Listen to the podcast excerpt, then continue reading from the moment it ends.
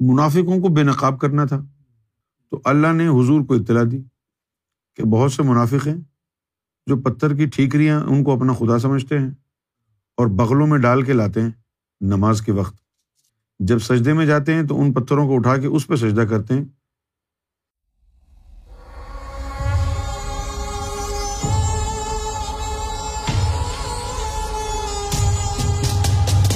بھائی دیکھو، میں عالم تو نہیں ہوں۔ میں ایک درویش ہوں۔ تو میرے پاس حدیثوں کے ریفرنس نہیں ہے ٹھیک ہے؟ اب رہ گئی بات رفا یا دین کرنے کی۔ تو آپ کا جی چاہ رہا ہے تو کر لیں۔ اور اگر آپ کا جی نہیں چاہتا تو نہ کریں۔ نماز کا تعلق ان چیزوں سے نہیں ہے کہ آپ نے رفا دین کیا یا نہیں۔ نماز کی قبولیت کا راز حضوری قلب میں ہے۔ لا صلاح اللہ بھی حضور القلب۔ اب جو رفا دین کر رہے ہیں وہ بھی صحیح ہیں، جو نہیں کر رہے ہیں وہ بھی صحیح ہیں۔ لیکن ایک بات ذہن میں رکھیں کہ رفا دین کرایا کیوں گیا؟ منافقوں کو بے نقاب کرنا تھا۔ تو اللہ نے حضور کو اطلاع دی کہ بہت سے منافق ہیں جو پتھر کی ٹھیکریاں ان کو اپنا خدا سمجھتے ہیں اور بغلوں میں ڈال کے لاتے ہیں نماز کے وقت۔ جب سجدے میں جاتے ہیں تو ان پتھروں کو اٹھا کے اس پہ سجدہ کرتے ہیں۔ تاکہ تم کو بیوقوف بناتے رہیں کہ ہم تمہارے اللہ کو سجدہ کر رہے ہیں۔ اور جب سجدہ کریں تو اپنے اس پتھر کے اوپر سجدہ کریں۔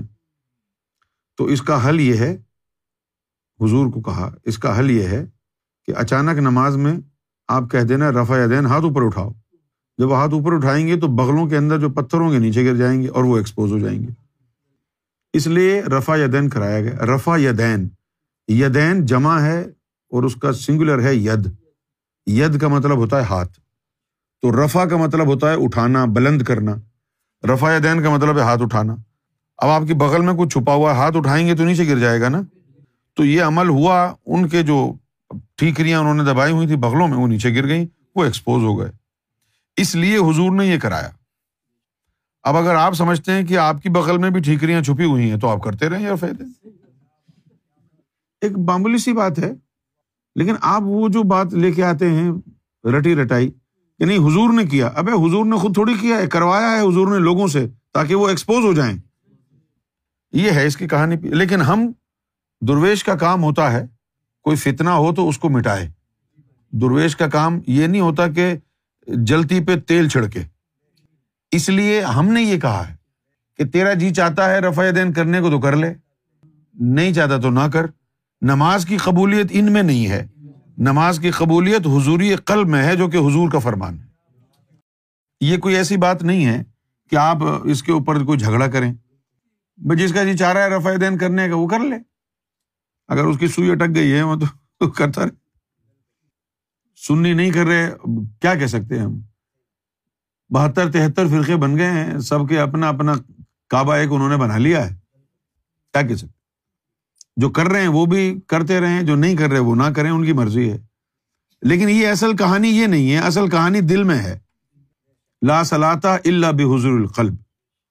اللہ کے رسول کا فرمان ہے کہ اگر حضوری قلب نہیں ہے نماز میں، تو وہ نماز ہی نہیں ہے۔ اور پھر بات تو یہ ہے نا کہ امت کا تعلق ہے حضور کے نور سے۔ میں آپ کے گوشے گزار ایک حدیث کر دیتا ہوں۔ نبی لولاک صلی اللہ علیہ وسلم نے فرمایا، انا من نور اللہ والمؤمنین من نوری۔ کہ میں اللہ کا نور ہوں اور مومنین میرا نور ہے اچھا اب اگر تیرے اندر نور نہیں ہے، تو تو نہ مومن ہے، نہ تیرا حضور سے تعلق ہے۔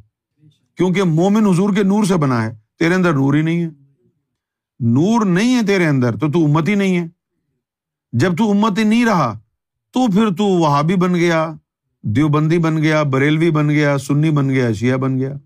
اب تو کچھ بھی بن گیا۔ سینا اگر تیرا فسق و فجور سے بھرا ہوا ہے، سینے میں ظلمت ہے، سینے میں جو ہے تاریخی ہے، سینے میں اللہ کا ذکر، اللہ کا نور نہیں ہے، تو کیا فرق پڑتا ہے کہ تو بریلوی ہے، شیعہ ہے، سنی ہے؟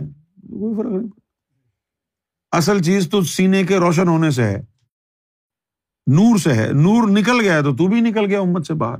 خارج ہو۔